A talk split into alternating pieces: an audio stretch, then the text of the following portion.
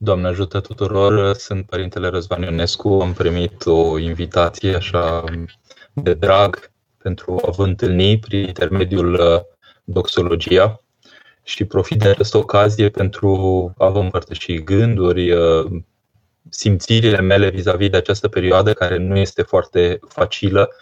Suntem cu toții la curent apropo de ceea ce se întâmplă în contextul pelerinajului la Sfânta Parascheva și sigur că lucrurile acestea ne preocupă. Acum, tema întâlnirii din seara aceasta, uh, desigur, în contextul sărbătoririi Sfintei Parascheva, este comuniunea cu Sfinții și trăirea acestei comuniuni, uh, bucuria și îndrăjnit să spun întâi de toate comuniunii cu Sfinții, uh, chiar și în perioadele acestea atât de dificile. Dacă e ceva ce nu trebuie să facem în viața bisericii, este să teoretizăm pe marginea credinței noastre, ci pur și simplu credința se cere trăită, se cere împărtășită, este cam cum se întâmplă de Paști, în sensul că lumina care vine de la Hristos, ceilalți o primesc pur și simplu la rândul lor, aprinzând lumânarea lor, aprinzând sufletul lor, în contact cu lumina care vine de la Domnul direct.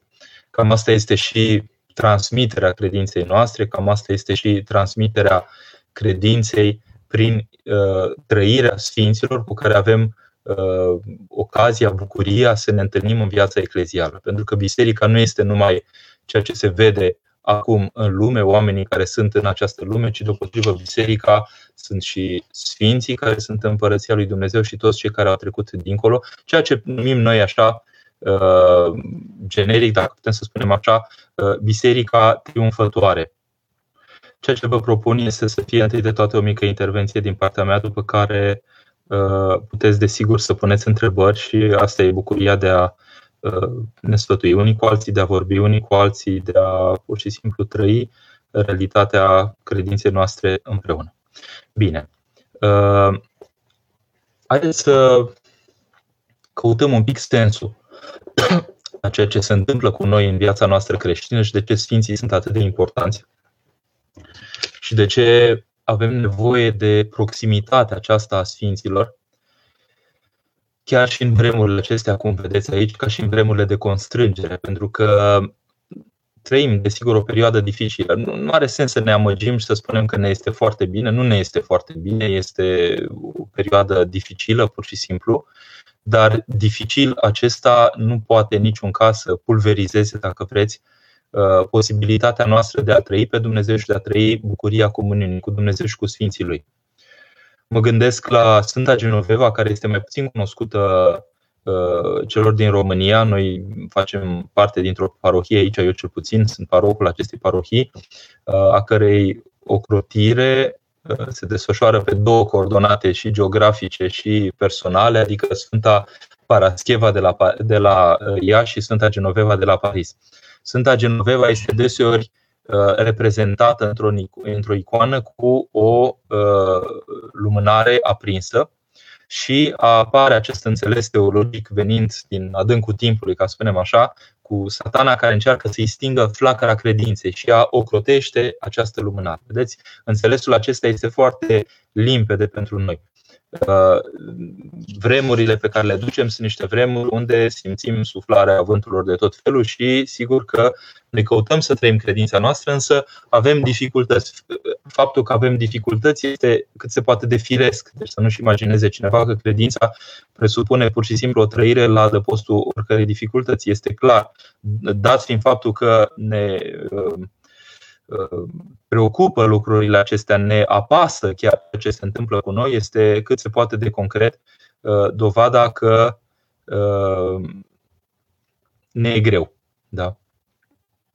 Și greul acesta, sigur, uh, îl avem cu toții și degeaba căutăm oameni care să fie la adăpost, pentru că nu e nimeni la adăpost, ne e greu tuturor, pentru că ducem realitatea aceasta, hai să spunem, aspră cumva, a unor vremuri uh, gestionate uh, la nivel social de uh, oameni care poate nu împărtășesc neapărat căutările noastre, credința noastră și în felul acesta poate nu iau deciziile care ne sunt cele mai favorabile.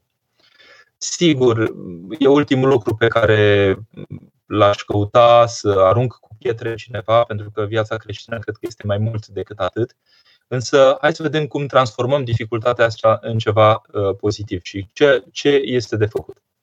Întâi de toate, hai să vedem ce înseamnă comuniunea cu Sfinții Bisericii. Comuniunea cu Sfinții Bisericii nu este ceva inventat de biserică, ceva produs ca și concept cultural, ci pur și simplu oamenii cei mai simpli, de exemplu la pelerinajul la Sfânta Parascheva, simt efectiv ocrotirea Sfintei și faptul că se întâmplă ceva acolo. Eu, la un moment dat, uh, personal, vă dau pur și simplu mărturia mea ce s-a întâmplat în proximitatea Sfintei. Am venit la un moment dat în, așa, la Sfintele Moaște era o biserică mai mică din incinta uh, catedralei, da? și uh, la biserica respectivă era așa pe seară, cumva erau, se pregăteau să, să mute moaștele sfinte dintr-o parte în alta și eu eram într-un colțișor acolo, venit pelerin, venit uh, pur și simplu în uh, ea și trecând uh, seara și stăteam într-un colțișor acolo și mi-am dat seama că știu foarte puțin despre viața Sfintei Parascheva și eram cumva un pic cătrănit, așa, un pic rușinat, adică nu un pic, chiar mai mult ce puțin cunosc despre viața Sfinte și uh, eu vin într-o parohie care îi poartă o crotire și de fapt uh, nu știu mare lucru. Uh, sigur, Sfânta Parascheva a fost un om deosebit de, de, de discret, dacă putem spune așa. În fapt, cunoaștem foarte puțin despre viața ei. Dar un om care aprofundează viața bisericii trebuie să depășească anumite limite și să aibă niște căutări și să încerce să pur și simplu să se întâlnească cât mai profund ca înțelegere cu Sfinții ocrotitori. Și când eram acolo, la un moment dat se apropie de mine un părinte monah, era părintele monah care se îngrija de rac la Sfinte și îmi spune în chip uimitor pentru mine, uitați, nu am altă explicație, dar am simțit uh, nevoie, am simțit uh, imperativ, dacă pot să spun așa, că trebuie să vă dau mahrama care se găsește pe mâinile sfinte, care ocrutea mâinile sfinte. Era o mahramă care era, vă spun sincer, parfumată, Uh, albă, uh, așa, un format cumva destul de mărișor, așa, uh, din mătase, pe care am luat-o cu multă evlavie și mi-am dat seama că toate gândurile mele și tot ceea ce se întâmpla cu mine în momentul respectiv erau vizibile pentru Sfânta Aparatieva, care a găsit pur și simplu cale, într-un mod cât se poate de firesc prin părintele care era acolo, să-mi facă semn că să nu mai stau cu gândurile mele și să fiu întristat, ci să fiu bucuros că sunt acolo pentru că ea este prezentă. Sigur, deseori și altă dată am simțit efectiv ca pe o prezență caldă. Vreau să spun că pur și simplu trupul, vreau să spun că pentru mine am simțit ca fiind cu viața în sensul cald când m-am apropiat. Nu a fost tot timpul simțirea aceasta, dar mi s-a întâmplat să simt așa. Și am luat mahrama cu conștiința câștigată pur și simplu la fața locului că Sfânta era prezentă și că pur și simplu mi-a grăit ceva, mi-a spus ceva. Mahrama aceea am avut-o ani de zile uh, acasă ca binecuvântare pentru familia mea, pentru momentele noastre de dificultate. Mi-amintesc că pe fata mea, pe Maria, o puneam câteodată când era foarte bună vioară, când era, când era mică. Uh, și mahrama, din păcate, nu mai am acum pentru că am împrumutat unui copil uh, foarte bolnav într-un spital și au rătăcit-o acolo. Era copilul unui preot Uh, copilul respectiv nădăjduiesc că și acum este sănătos pentru că merge mai bine și a plecat din spital și s-a întors în România.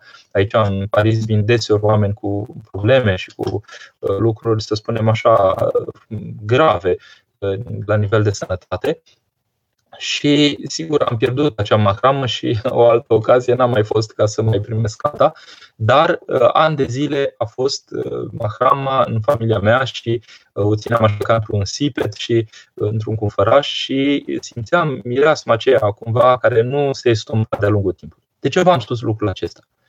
Pentru că dacă vorbim de Sfinții Bisericii, sigur că vorbim de realitatea oamenilor care l-au trăit pe Dumnezeu la un nivel de intensitate care pe noi ne lasă uimiți, ca să nu spunem perplexi, pentru că noi nu putem imagina cu mintea noastră ce a fost în sufletele acestor oameni, dar ceea ce observăm este că posibilitățile lor de a fi trăit umanitatea sunt altele decât ceea ce trăim noi. Adică noi ne uh, lovim de tot felul de dificultăți, Uh, și ei pur și simplu ne lasă senzația așa unei, unei um, grații, să spunem așa, suverane aproape în a trăi evanghelica acolo unde am zice că nu se poate.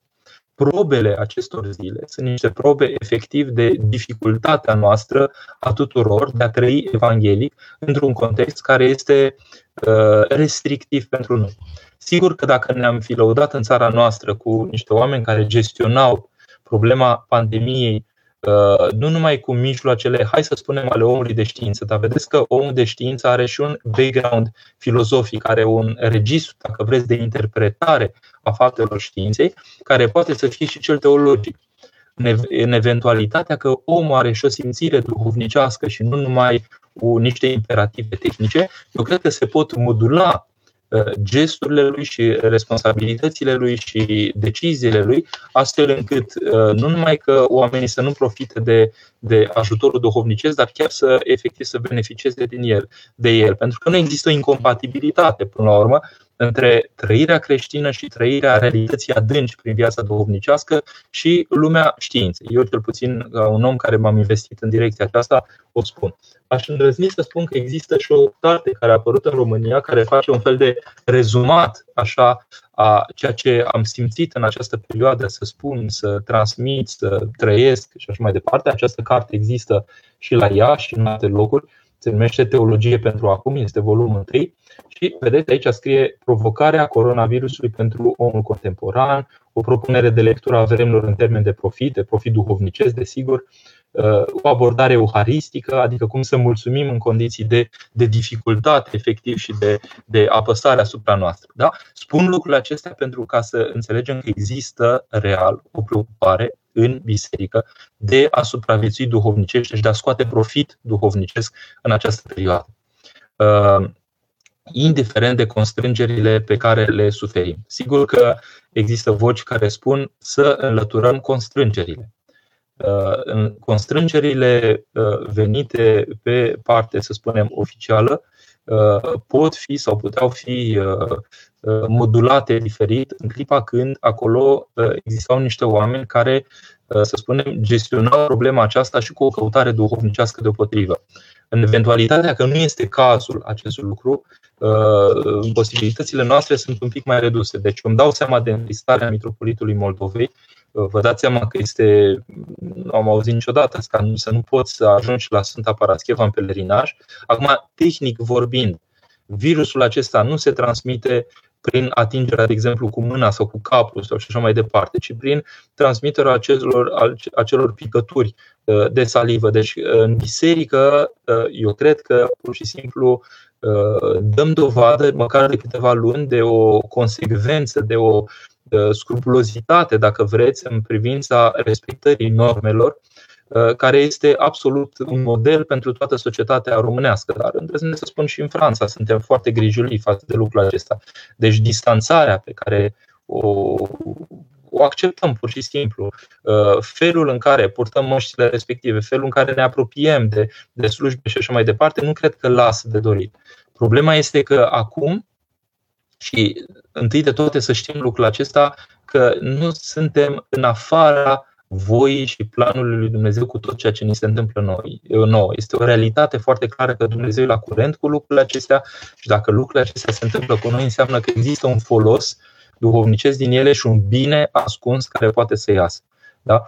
Deci, uh, vremurile acestea nu este cazul să ne strivească și să ne aducă la oboseală, pentru că e o oboseală pe care o resimțim, inclusiv o oboseală psihologică. Oamenii cedează nervos, uh, cedează pur și simplu în sensul că spun, bun, a durat o lună, două, trei, dar nu mai putem, acum lucrurile sunt din ce în ce mai restrictive și ceea ce obosește foarte mult este un fel de amatorism care se întâmplă la diverse niveluri, exagerări pur și simplu, în ceea ce privește Uh, măsurile pe care, în sfârșit, autoritățile sau uh, locale sau centrale și așa mai departe Uh, le iau um, și mai ales aplicarea lor concretă în situații concrete de viață în care te trezești că oamenii uh, exagerează pur și simplu în felul în care gestionează lucrul acesta, uh, uitând de o dimensiune mai largă, mai, mai, mai bogată sufletește, mai cu înțelegere. Vă dau un exemplu ca să nu teoretizăm. De exemplu, în autobuz, să spunem că trebuie să purtăm mască. Noi aici la Paris peste tot purtăm mască. Da?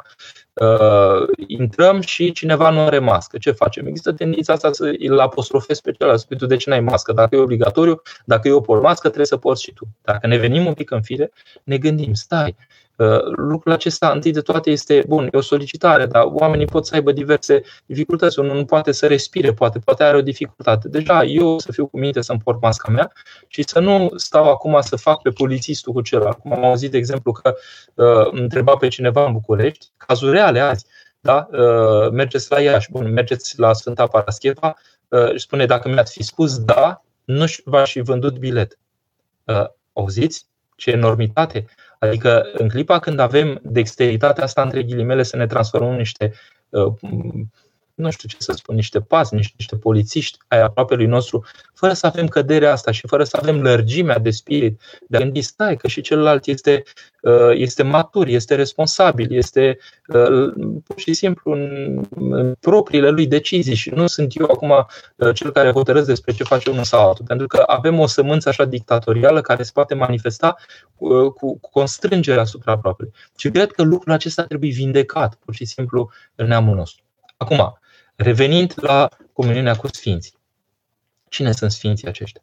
Să știți că criteriul Sfințenii este uh, constatarea concretă că Dumnezeu a lucrat prin omul respectiv. Da? Deci la dosarul de canonizare al cuiva apare pur și simplu această mărturie. Vor fi și neputințe ale persoanei respective, dar întâi de toate, oamenii își dau seama că Dumnezeu a lucrat prin oamenii aceștia pe care îi numim sfinți. Da? Și se așează în calendar sărbătorirea lor și ei constituie pentru noi cele mai calde prezențe umane prin care, cu care, în comuniune cu care, fiind, noi înșine îndrăznim mai mult spre Dumnezeu. Spunea cineva foarte frumos, mă face să zâmbesc gândul acesta tot timpul, că ortodoxia este o religie de contact full contact, dacă vreți. Da? Uh, bine, noi vorbim de ortodoxie, că aici și catolicismul și protestantismul sunt numite tot religii. Deci religia este creștinism, este foarte clar. Este o manieră de a mărturisi credința într-un chip diferit de ortodoxie, se numește confesionalitate. Asta a dat confesiunea cu tare, confesiunea cu tare. Dar în mod normal, biserica, biserica da, este mărturisirea prin excelență corectă, da, orto, corectă, a cine este Dumnezeu și ce poate să facă El pentru noi. Și în virtutea acestei curățenii, dacă putem să spunem așa, abordării noastre în privința lui Dumnezeu, se naște sfințenie. Adică nu poți să vorbești despre un sfânt dacă nu este corect orientat lăuntrii către Dumnezeu. Adică sfințenia este roada acestei corectitudini de orientare lăuntrică, care a dat după aceea faptele sfințenii, adică oamenii aceștia aprofundându-L pe Dumnezeu din această viață, devin nu numai modele pentru noi, dar oameni în care a strălucit foarte tare Dumnezeu. E ca și cum ai o torță la înviere în persoana Sfântului, adică cineva care luminează foarte tare și iluminează și pe alții și aprinde. Exact în sensul cuvântului Sfântului Serafim de Saro, mântuiește de duci, se vor mântui mii în jurul tău. Adică fi tu reușită de a-L fi câștigat pe Dumnezeu în tine și mulți mii de oameni se vor, uh, se vor lumina prin prezența lui Hristos în tine.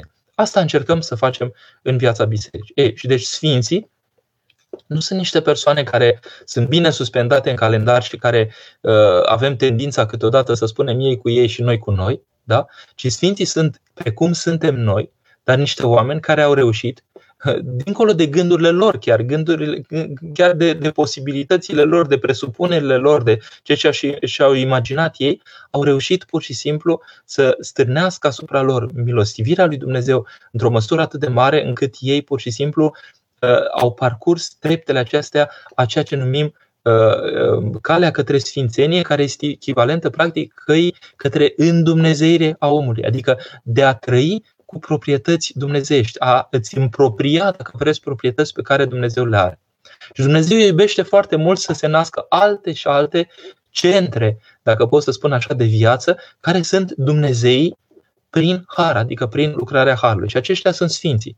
Sigur că, dacă spun de bucuria comuniune, sigur că a simți în lăuntrul tău, a face experiența, măcar o dată în viață, sau de mai multe ori în viață, sau dacă se poate de nenumărate ori în viață, că cu tare sfânt, concret, se arată în viața ta, te mângâie, îți dă de știre că te mângâie, că se poartă ca ocrotitor al tău, că te ajută, că intervine în situații cât se poate de concrete, asta este un, o bucurie și o împlinire, să spunem, care nu are echivalent până la urmă cu toate reușitele noastre, hai să spunem profesionale sau, în orice caz, diversele reușite ale vieții noastre. Faptul că am luat examenul la bacalaureat sau nu știu ce am făcut altceva, da, dar e un examen al propriei tale făptuiri, adică ale, al propriei tale deveniri într-o umanitate aceasta uh, care, uh, cum să spun, te cheamă la un deplin pe care noi nici măcar nu-l gândim că ar putea să-l trăim E și o victorie pur și simplu să te întâlnești cu cineva care poate să-ți predea concret prin prezența lui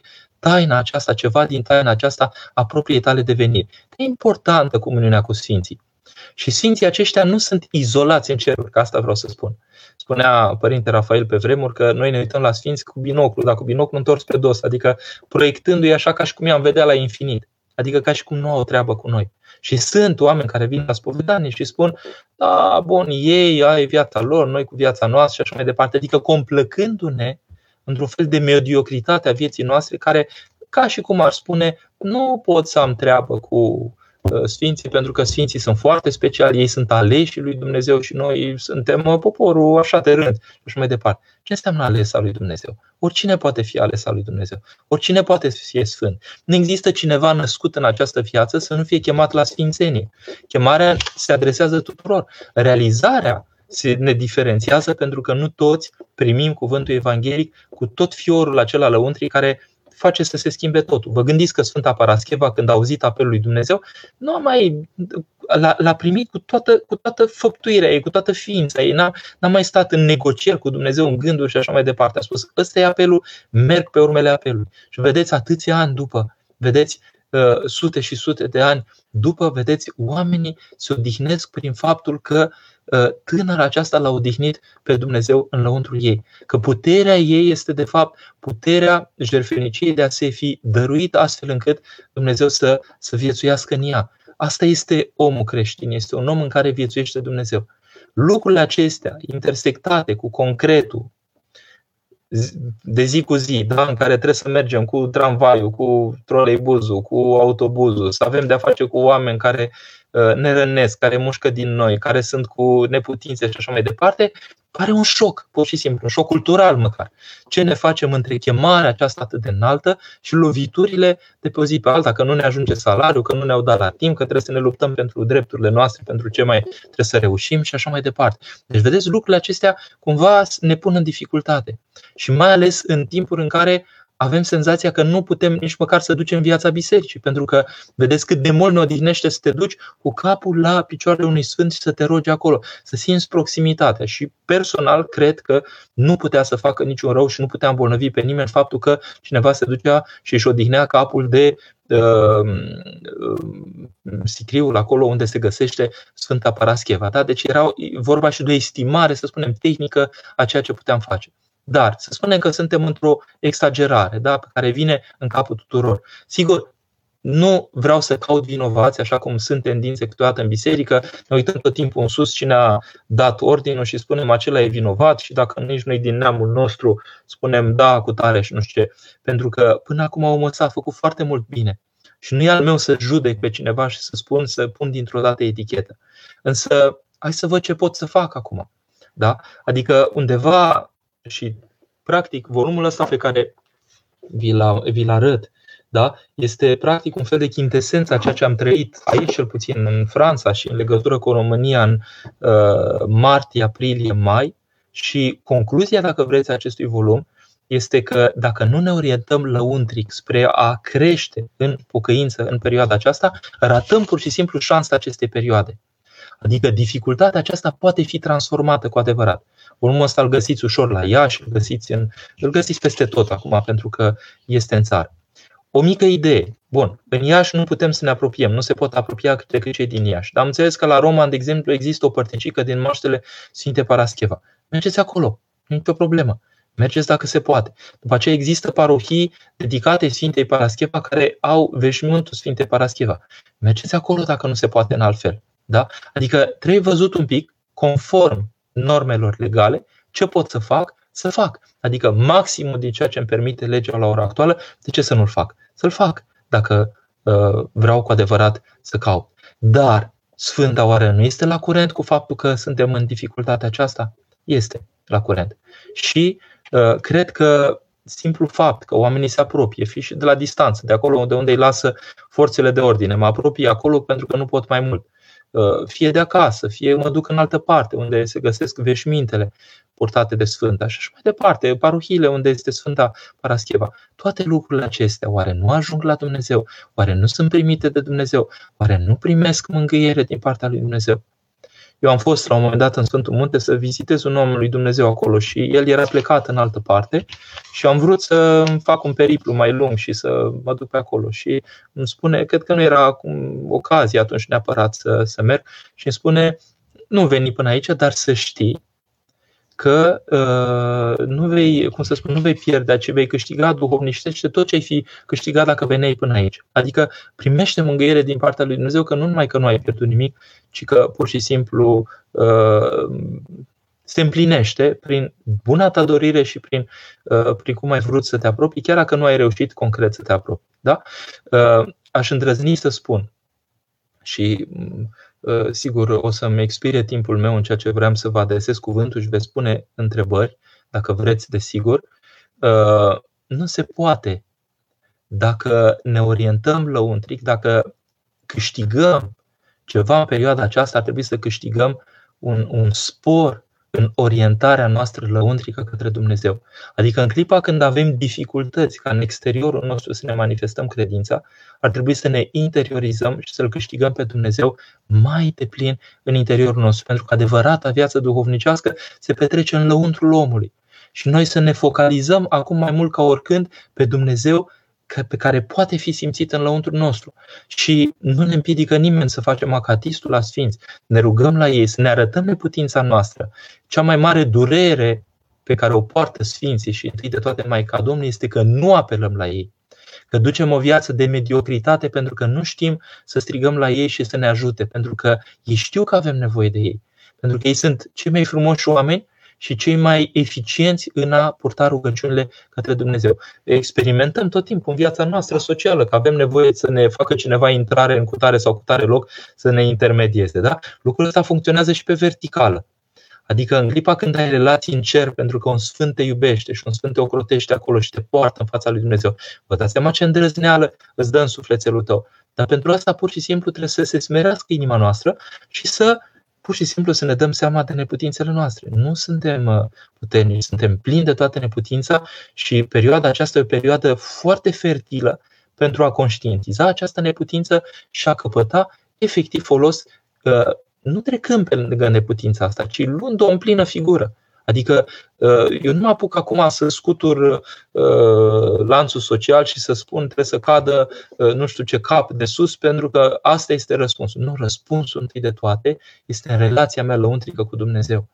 Dacă cezarul a luat niște hotărâri care trebuie respectate, chiar dacă nu suntem de acord cu ele, da?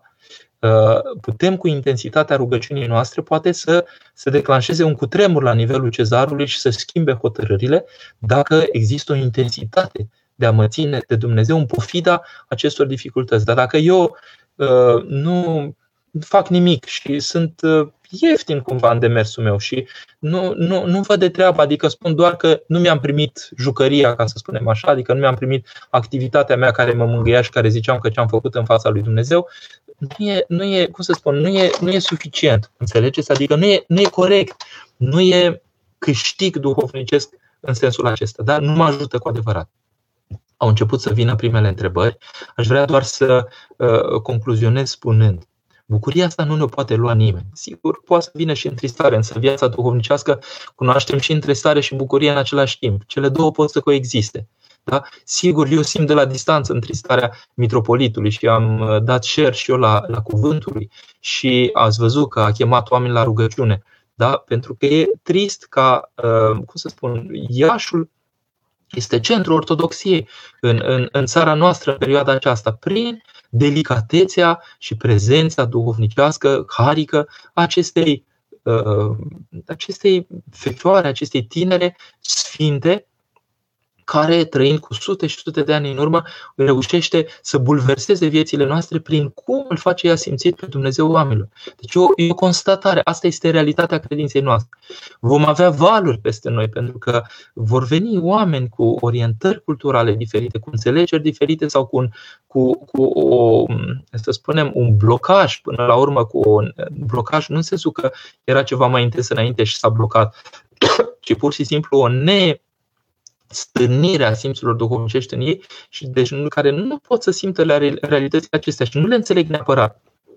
Și atunci, pentru ei, uh, manifestările acestea sunt un fel de manifestări așa uh, de pietate, așa, dar și învechite cumva, care nu mai corespund vremurilor și spun, wow, uite cum se manifestă oamenii aici, dar noi suntem uh, moderni, nu mai e așa. E, adevărata modernitate la Dumnezeu creștinul este un om de viitor. Pentru că nu este un om ancorat doar într-un secol, ci un om ancorat în veșnicie, care este adevăratul, uh, adevăratul viitor al omenirii. Deci lucrurile acestea nu se fac declarativ, nu se fac polemic, nu propune eu personal, nu propun niciodată să ieșim în stradă, să ne batem, să facem lupte de stradă și așa mai departe. Nu, pentru că calea creștină e alta. Adică calea creștină este un asemenea strigăt către Dumnezeu în realitatea noastră lăuntrică, încât lucrurile se pot petrece altfel în chip minunat. Acum să mai știți ceva. Noi ne-am luat cumva, adică și plătim cumva, este și o Ehm, e și o, o lecție, până la urmă, de viață pe care o luăm cu toții. Adică ați văzut când a slăbit pandemia și așa mai departe, nimeni nu s-a lipsit sau foarte mulți dintre noi nu s-au lipsit de o vacanță bine mersi și au luat porția de, de, de mare și de mici de bere și au, uh, s-au înghesuit pe litoral cu disperare și așa mai departe. Adică nu s-au putut lipsi de aceea, hai să spunem, uh, mângâiere foarte Uh, perisabilă până la urmă și n-aș spune în planul vieții extraordinar de adânc. Da? Adică și-au luat chestia aceasta fără neapărat să se ocrotească unii pe alții, fără neapărat să fie atenți. Da? E, și sigur că un timp mai târziu lucrurile acestea se simt pentru că contactul acesta nemijlocit uh, acum se exprimă într-un fel sau altul. Da? Deci trebuie să înțelegem un pic că dacă nu avem o viață care presupune o îngrijire de dragul aproapelui și nu numai pentru a răspunde uh, formal unor lucruri care vin peste capul nostru. Da? Deci dacă am dragoste cu adevărat pentru aproapele meu, fac gesturile inteligente ale feririi, da? că nu are niciun sens să port masca aia toată ziua și când strănut să o dau la o parte ca să-l stropesc pe celălalt. Da? Este aberant, înseamnă că, nu, înseamnă că mintea mea nu judecă cum trebuie. Uh, sau, de exemplu, sunt într-o întrepriză și spun nu, nu se poate întâmpla nimic și uh, arunc formalismul acesta și ne trezim cu tot felul de lucruri că s-a întâmplat și cu ei. Da? Deci, dacă sunt într-o simțire onestă, corectă, față de cum Uh, cum îl protejez pe aproapele meu, cred că lucrurile se simt diferit. O să răspund acum la întrebări. Mioara, și eu am simțit părinte pe 3 octombrie după ce am sărutat moaștele, în timp ce stăteam în biserică miros de busuioc. Nu avea nimeni busuioc prin preajmă, nici mirul de pe frunte nu mirosea busuioc. Mirosul era las de la Sfânta convinsă. Sigur că în proximitatea Sfinților se întâmplă lucruri minunate. Nu tot timpul se întâmplă, ca să nu avem uh, avem ciudă cumva, înțelegeți? Ca să nu avem ciudă pe alții, că uite, cu acela se întâmplă și cu mine nu se întâmplă nimic. Poate să apară această gelozie până la urmă între oameni, că mie de ce nu mi s-a întâmplat Sfânta, de ce nu mi-a făcut și mie semn. Eu nu v-am spus eu, ce v-am spus eu era pur și simplu că uh, întâmplarea, ca să spunem așa, face că mi s-a întâmplat și mie pentru puținătatea credinței mele și pentru faptul că eu nu mă așteptam să mi se întâmple așa ceva, știți? Uh, deci cumva a fost o, o trezire a mea și nu e, singura, nu e singurul sfânt la care mi se întâmplă să primesc o mângâiere explicită. Da? Uh, mângâierile acestea pe care le primim într-un chip sau altul sunt pur și simplu copii în relația cu ocrotirea paternă și maternă, aș spune a lui Dumnezeu, a Sfântului, a Sfintei, uh, lucruri de care avem nevoie în firesc cu vieții creștine, că suntem toți fii și fiice și copii al lui Dumnezeu și copilul are nevoie de mângâiere. De a ne și doare că nu putem să ne apropiem ca de obicei. Iuliana, părinte, de, de unde știm care Sfânt ne poate fi ocrotitor și mijlocitor pentru mântuire, în afară de Sfântul Înger? Iuliana, de exemplu, viața Sfântului Paisie, constatăm că lui s-au arătat trei sfinți. Da? Și uh, Maica Domnului, asta este sigur, și sunt mai mulți sfinți pe care i-a și reprezentat sau a dat maicilor de la nu știu care mănăstire să-i reprezinte după indicațiile lui, pentru că i-a văzut pur și simplu cum erau în realitate, a și a dialogat cu sfinții aceștia. Da? Sigur că nu toți avem măsura aceasta, dar într-un fel sau altul, rugându-ne Sfântului, imposibil să nu simțim ceva care, de care ne dăm seama că nu suntem noi. Adică felul de manifestare în sufletul nostru a, a, a prezenței Sfântului respectiv, la un moment dat vine și cu certificarea lăuntrică că noi nu puteam să ne producem singur efectul acela sufletesc. Da? În sensul acesta. Deci, Mie mi s-a întâmplat, de exemplu, eram la liturghie și era de ziua Sfântului Pantelimon și era cineva care la vremea respectivă mă, mă critica așa cumva în parohie și am întârziat un pic Sfânta Liturghie că făceam acatisul Sfântului Pantelimon, dar eram în harul Sfântului, deci nu mi s-a mai întâmplat niciodată așa, da? Deci atunci am simțit că era o plinătatea mea și într-o asemenea bucurie eram și atât de bine încât nu am mai luat aminte că întârziam câteva minute liturgia și persoana respectivă mi-a spus și m-a întristat foarte mult, adică aproape a stins cumva în mine starea respectivă. Da? La mine era împlinit ceea ce era acolo. Deci, pur și simplu, Uh, să fim firești, adică să ne rugăm Sfinților prin acatistele lor, prin unde ne putem apropia de Sfintele Moaște și să avem încredere pur și simplu că într-un fel sau altul se va simți lucrarea Sfântului în viața mea. Dar pe cât putem să fim spovediți și împărtășiți, da? pentru ca sufletul nostru să fie într-un angajament lăuntric de curățire. Că așa spune, fericiți și curați cu inima ca aceea vor vedea pe Dumnezeu. Adică să, să mă apropii de ceea ce îmi cere Hristos ca să am simțirile duhovnicești. Maria. Ce ne-a sfătuit să facem de 14 octombrie acasă, acasă de ziua Sfintei? Cum adică acasă? Păi pe cât putem mergem la Sfânta Liturghie, de ce stăm acasă? De exemplu, noi la Sensul Pis, la noi aici, uh, slujim Sfânta Liturghie la 7 dimineața. Da? Uh, nu știu dacă că nu toți de aici, adică e foarte clar că unii merg la muncă, da? dar la prima oră slujim Sfânta Liturghie și chiar dacă oamenii sunt nevoiți să meargă la muncă într-un chip sau altul, da? ei merg împărtășiți. Pe 13 facem priveghere. Adică uh, acolo unde se cere ca în biserici să nu se mai intre în eventualitatea că există așa ceva bun. E o restricție mai mare, dar acolo unde se poate merge pur și simplu la biserică și mergem și uh, putem să uh, participăm la Sfânta Liturghie de Ziua Sfinte, pe acolo să ne găsească acolo să ne găsească harul lui Dumnezeu, da? Așa, Cătălin, părinte, de ce nu te-ai rugat direct lui Dumnezeu dacă și apostolii cereau celor ce nu ascultau să nu se închină lor, ci direct lui Dumnezeu? Da, asta e o întrebare cu is protestant. Da? O identificăm ușor prin faptul că avem oarecare nelămurire așa, sau neîncredere asupra faptului că am putea pur și simplu să ne rugăm Sfinților. Hai să vedem un pic. Uh, în primul rând, sensul vieții creștine, asta o mărturisește Ortodoxia, este îndumnezeirea omului. Ce înseamnă îndumnezeirea omului? Adică nu schimbarea naturii omenești care rămâne natură omenească, da, pentru totdeauna, dar o schimbare în făptuirea în interiorul naturii omenești, prin care omul poate gusta ceea ce Dumnezeu însuși gustă. Adică omul, gândiți-vă că trece de la starea de, deja, de împotrivitor al lui Dumnezeu, de vrășmaș al lui Dumnezeu, da? trece din starea de vrășmaș în starea de sluga lui Dumnezeu, sau hai să spunem de roba lui Dumnezeu, da? Iată roaba Domnului, Maica Domnului însăși, Maica Domnului, mama lui Dumnezeu, mama Fiului lui Dumnezeu îi spune deopotrivă că este roaba lui. Da? Vedeți smerenie. Deci, rob, după care devine casnic, da? după care devine prieten și se termină cu filiația, fi și fiicele. Da? Deci, vedeți, treptele acestea de creștere nu sunt ceva impus din exterior de Dumnezeu nouă, ci noi devenim prin proximitatea pe care o achiziționăm cu Dumnezeu, devenim tot mai aproape, tot mai aproape de El și trăim realitățile acestea, care e realitatea credinței. Da? E, și dacă trăim realitatea aceasta, atunci uh, ne dăm seama că cei care împlinesc realitatea aceasta devin și ei Dumnezei. Dumnezei prin lucrarea Harului lui Dumnezeu. Și atunci, nu că ne închinăm, ne închinăm în sensul că îi transformăm în ceva distinct de Dumnezeu, ci ne închinăm lui Dumnezeu, cel întrupat ca prezență în ei de asemenea manieră, încât ei înșiși au devenit Dumnezei prin har. Da? Sigur că simțirea aceasta o ai în clipa când ai o raportare corectă la Dumnezeu însuși, care a dat posibilitatea apostolilor și ucenicilor să facă minuni și mai mari decât acestea pe care le-a făcut el. Da? Însă este foarte limpede că raportul nostru cu Maica Domnului, bulversantă pentru trăirea umanității, da? cea care l-a dat ca umanitate pe uh, Fiul lui Dumnezeu prin trupul ei, dar deopotrivă legătura cu apostolii, cu sfinții, cu toți cei care l-au trăit pe Dumnezeu, este legătura cu oameni îndumnezeiți, cu oameni care exprimă prezența dumnezească. Din cauza aceasta.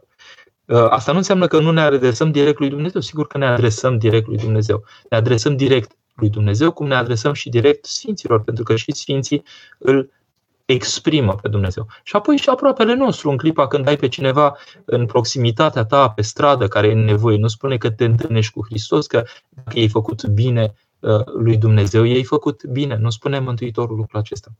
Luciana, sunt mulți care ne spun nouă creștinilor că suntem pupători de moaște și suntem reduși și demodați la trecut primitiv. De ce nu suntem mai înțelegători, mai respectoși unii cu ceilalți? Eu cred că pur și simplu ne singhisim mult prea mult de ceea ce spun ceilalți pentru că ne pasă prea mult de imaginea noastră în ochii lor. Adevărata noastră imagine este ce am devenit noi în interiorul nostru. Eu cred că adevărata carte de vizită a mea ca și om este starea la care am ajuns ca posibilitate de rugăciune în fața lui Dumnezeu. În clipa când sunt un om rugător, temenic, înăuntru meu, când trăiesc comuniunea aceasta cu Dumnezeu, da?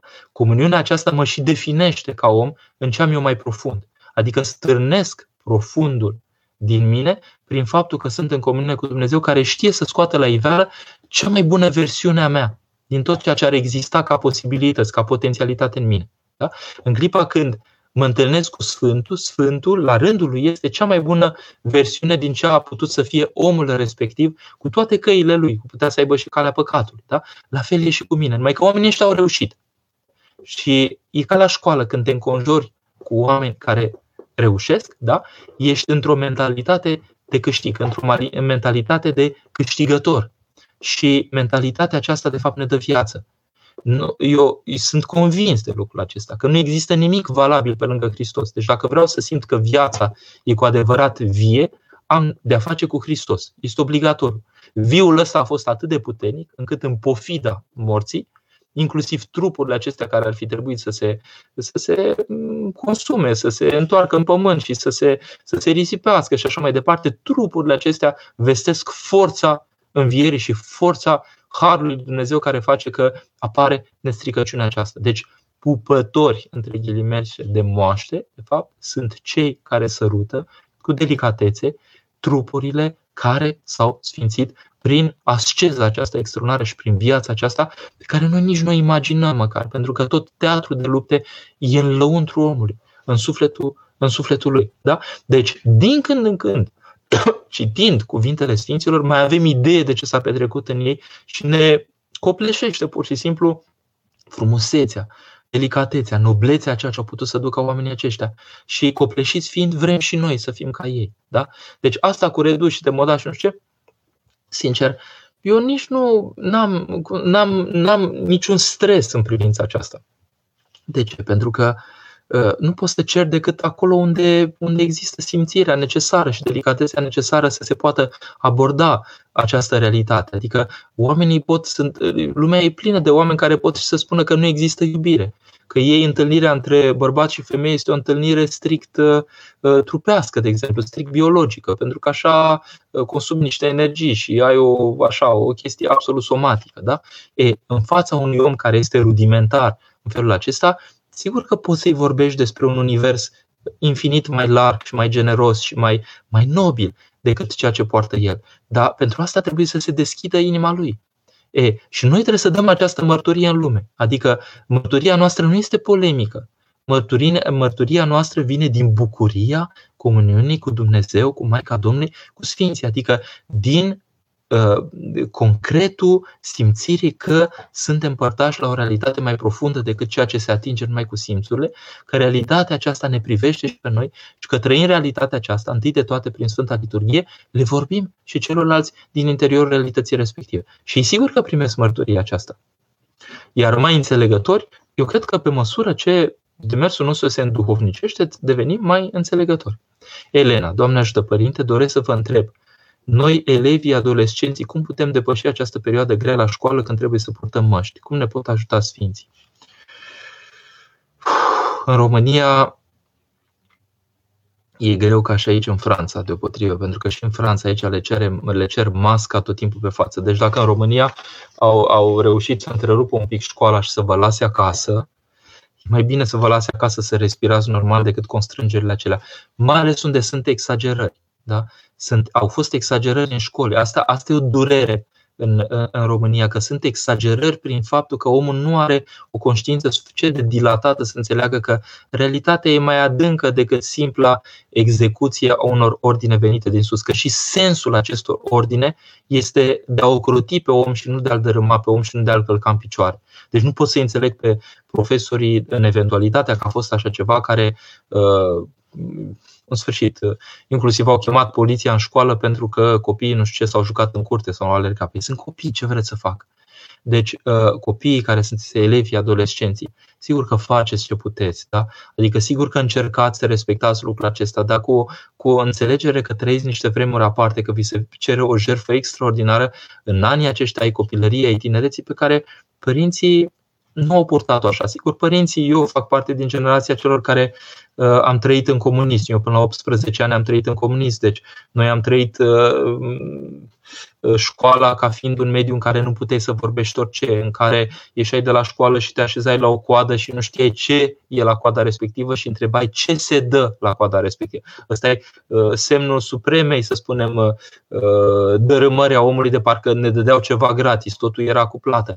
Te așezai la coada respectivă pentru că știai că orice ar fi ceva e bun pentru acasă și dacă ai prins un loc ai putea să iei ceva pentru acasă. Chiar dacă era hârtie igienică, știu că stăteam, făceam coadă mare până și la hârtie igienică etc. Da? Deci lucrurile acestea am trăit dificultăți diferite. Hai să fim solidari unii cu alții. Uh, am trecut la Revoluție în 89 am simțit pe piele proprie, pur și simplu, că merită și să mor numai să, să ieșim din ceea ce trăisem până atunci. Am simțit că gustul libertății era atât de, de, de puternic și cu intensitate încât uh, conta pur și simplu să fiu acolo chiar dacă eram primejduit cu moartea. Da? Am trăit lucrurile acestea. Acum suntem liberi, dar libertatea noastră uh, cere și instrucțiunile de folosire și felul în care folosim această libertate. Uh, am câștigat totuși libertatea de a ne ruga. Am câștigat libertatea de a avea biserică, de a participa la viața bisericii, de a se întâmpla lucruri minunate. Dar ne, dacă ne uităm la înflorirea pe care o are biserica în societatea contemporană la 30 de ani, e, e clar că am câștigat ceva care ne este absolut esențial. Sigur, e o perioadă de dificultate, dar învățăm din trecut. Învățăm că cei mai frumoși oameni erau în pușcării și de acolo, în condiții mult mai grele decât uh, ceea ce trăim la ora actuală, au știut să câștige pe Hristos, să fie vii. Da? Și n-au protestat uh, împotriva conducerii închisorii pentru că au simțit că e închisoare și că asta era, nu puteau să negocieze cu conducerea închisorii, dar au trăit închisoarea transigurând ceea ce se putea trăi acolo. Deși într-un mediu absolut brutal și barbar și dezumanizat. Da? Deci, Elena. Ar trebui pur și simplu să, să căutăm să fim vin lăuntru nostru să fim oameni unii cu alții, chiar dacă observăm că sunt anumite lucruri care nu se respectă ad literam, în sensul că nu să ne asuprim unii pe alții cu niște lucruri ieftine, ci pur și simplu să încercăm să înțelegem neputința celuilalt. Uh, am văzut copilașii, de exemplu, e, e, cum să spun aici, sub 11 ani nici nu s-a pus problema să poarte mască. Vieții copii, vă dați seama că unii se pot simți rău și așa mai departe.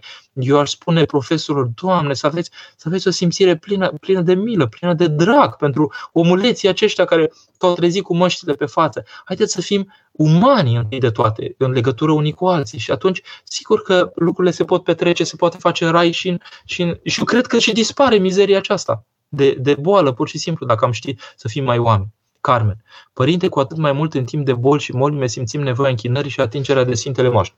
Vă înțeleg perfect, Carmen. Eu am traversat câteva Uh, zile în care am simțit la început că mm, așa că mă apasă, posibil să vom fi încercat virusul ăsta prin uh, aprilie-mai, adică intrasem clar în contact cu oameni cu virusul și duminica asta se pare că am intrat. Deci, cum să spun, suntem expuși cu toții. Da?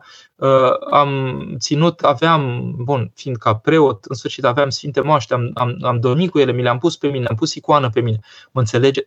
dar puneți ce puteți, adică puteți să aveți icoana, puteți să atingeți lucruri Uh, sau mitropolia poate să dea, de exemplu, să, să dea uh, ca binecuvântare, de exemplu, uh, lucruri care sunt atinse de moaște, de, de, de Sfintele Moaște, de exemplu, nu știu, o bucată de pânză sau ceva, de exemplu, cum e la Vatopet, care dau brâu Maicii Domnului atins de, de brâul adevărat, să spunem, al Maicii Domnului. Da? Deci sunt tot felul de posibilități astfel încât să, să cumva să ne odihnească în această perioadă prin mijloacele pe care le avem la dispoziție.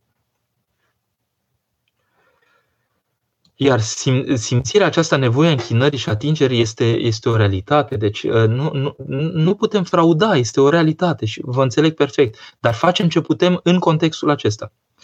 Constantin, frumoasă temă bucuria comuniunii cu Sfinții. Oare autoritățile românești uite că există încă mulți creștini ortodoși care au evlavie la Sfinți?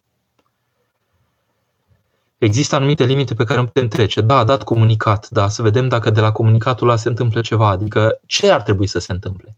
Ar trebui ca preoții să se pună pe Sfânta Liturghie, ar trebui ca oamenii să citească la psaltire, mai ales la miezul nopții, spunea în al preasfințit Teofan, adică ar trebui ca strigătul nostru în fața lui Dumnezeu să declanșeze niște forțe, un taifun așa bun, care să niveleze, dacă pot să spun așa, asperitățile care fac că astăzi suferim în posibilitățile noastre de a trăi pe Hristos. Mă înțelegeți? Uh, și autoritățile, autoritățile de cine sunt alese. Da? Iertați-mă, nu vreau să fac aprecieri din acestea foarte grăbite, dar gândiți-vă cât s-a strigat în societatea românească și nu vreau, nu vreau să fie o temă din aceasta așa să aruncăm acum în ochii altora, dar totuși, totuși, totuși, realitatea aceasta de spital generalizată pe care o avem și care ne încearcă și care revine și care ne obosește și așa mai departe. Nu ne amintește un pic de sloganul ăla pe care îl strigăm cu foarte multă efervescență? Societatea românească vrem spitale, nu catedrale? Da? În clipa când avem acum o atmosferă de spital care s-a generalizat sau se generalizează și care ne împiedică să ajungem în catedrale, Oare nu se pune problema responsabilității noastre în fața afirmațiilor, în fața lui Dumnezeu, prin afirmațiile noastre pe care le-am grăbit să le facem, nejudecând un pic mai adânc lucrurile? Poate că învățăm ceva. Dacă am învățat ceva, este un câștig imens pentru societatea românească, pentru creștinii care suntem la ora actuală. Ar trebui să știm să câștigăm din lucrurile care s-au întâmplat. Nu aruncând oprobriu peste nu știu ce persoană sau peste tot tipul. Ne foarte ușor să spunem autoritățile. Autoritățile nu sunt oameni dintre noi. Polițiștii aia care nu lasă să intre creștinul în curtea uh, Sfintei uh, Parascheva, oare nu sunt și ei creștini, nu sunt și ei botezați, nu sunt și ei din neamul acesta? Uh, ei își împlinesc o misiune acolo. Vă dați seama, credeți că neapărat toți sunt uh, anticreștini sau în orice caz indiferenți? Ei oare se bucură nemaipomenit că au primit ordine de serviciu să facă lucrul respectiv? Vă dați seama că suntem într-o situație unde, unde, unde pierdem cu toții. Și pierdem prin faptul că avem niște lucruri de îndreptat. Deci aș spune, nu în sensul dezolării noastre, nu în sensul dărâmării noastre se întâmplă lucrurile acestea, ci pur și simplu că există o bucuire a făptuirii pe care trebuie să o descoperim și să ne venim un pic în fire și în sensul uh, pocăinței, efectiv, să ne apropiem de Dumnezeu. Să știți că ultimul meu cuvânt de aici, din cartea aceasta, este acesta. Vedeți? Cine vrea să iasă pe profit din această încercare, are depus în lucrare în Hristos propria inimă. Vedeți? Asta este proba la care am ajuns acum. Asta trebuie să facem noi. Da?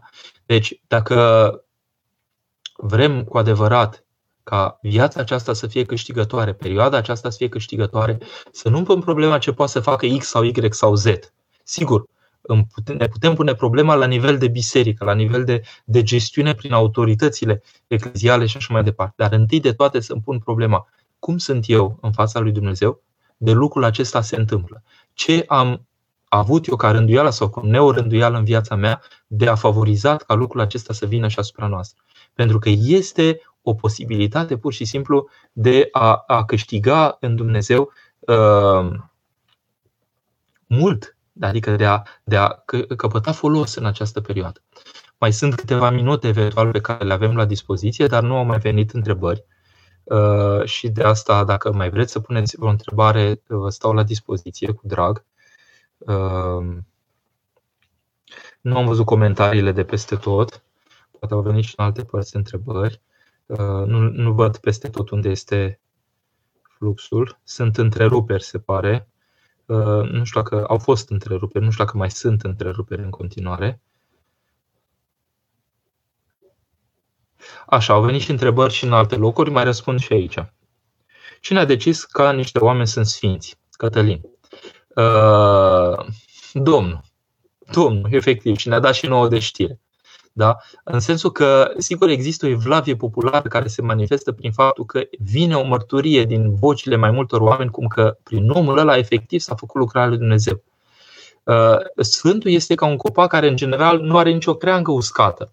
Dar chiar dacă s-ar întâmpla să fie avut anumite neputințe, pe noi ne interesează nu că este infailibil, că nu este nimeni infailibil, ci că pur și simplu prin el s-a manifestat Dumnezeu. Și există, uh, noi nu avem nevoie ca la catolici de un avocat al diavolului, da? cineva care îl tot ponegrește pe Sfânt și vine apărarea și spune și îți vedem care câștigă, ba unul, ba altul. Nu, nu ne interesează asta. De ce?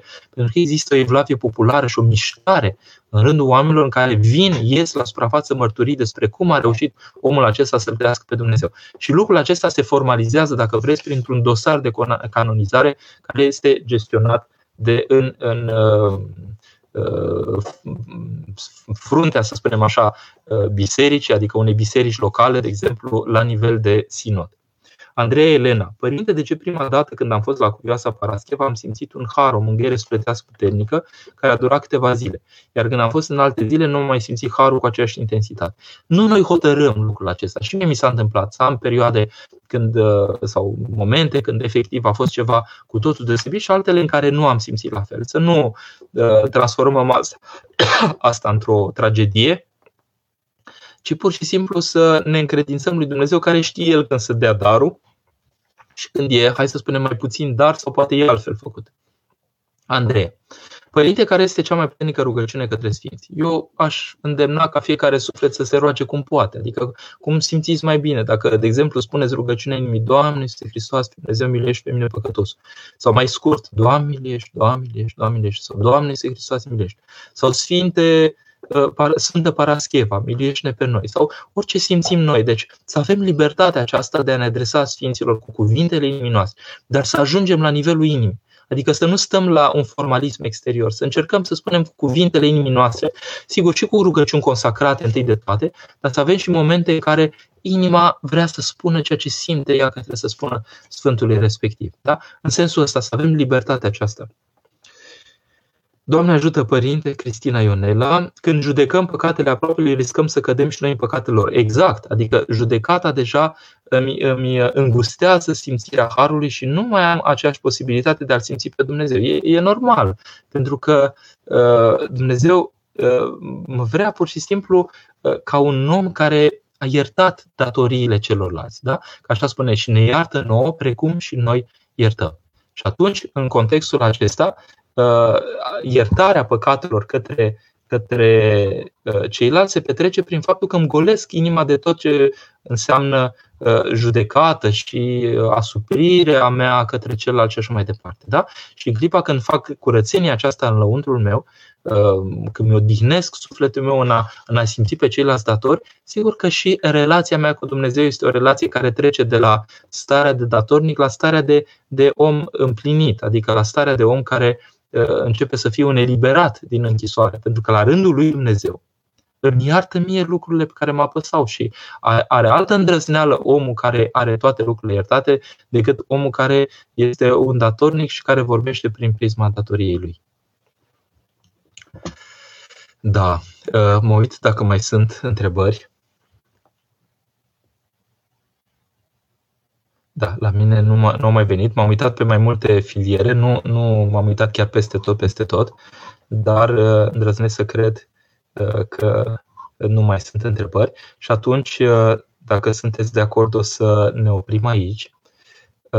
Aș vrea, așa ca un cuvânt de încheiere, să vă spun că, așa ca un fel de sinteză, ca un fel de rezumat, sunt de acord că trăim vremuri dificile, Însă adevărata mea problemă nu este în exteriorul meu, ci în interiorul meu.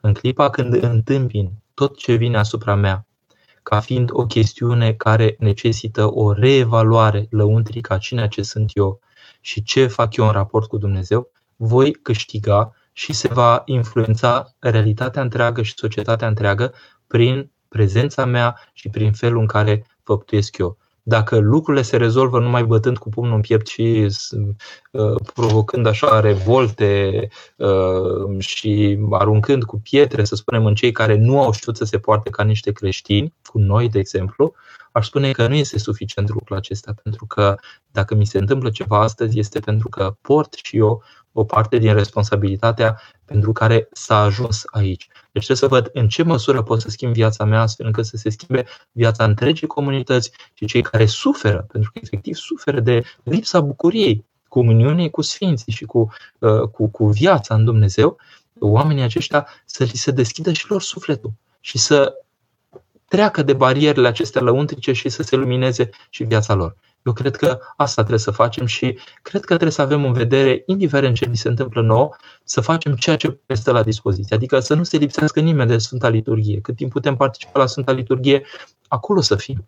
Și uh, să spunem lăuntric neputințele noastre lui Dumnezeu și veți vedea că lucrurile uh, cresc pentru toată, pentru toată lumea. Bine, ne oprim aici, vă îmbrățișez cu drag și vă doresc pur și simplu să fiți vii precum sunt vii Sfinții să le călcați pe urme și, de ce nu, poporul nostru român, care a arătat atâta sete de sfințenie în trecut, să o drăslească pur și simplu să dea naștere în continuare la alți și alți sfinți, chiar uh, șlefuiți, dacă vreți, de uh, împotrivirile, să spunem, vremurilor prin care trecem aici. Dumnezeu să ne binecuvinteze.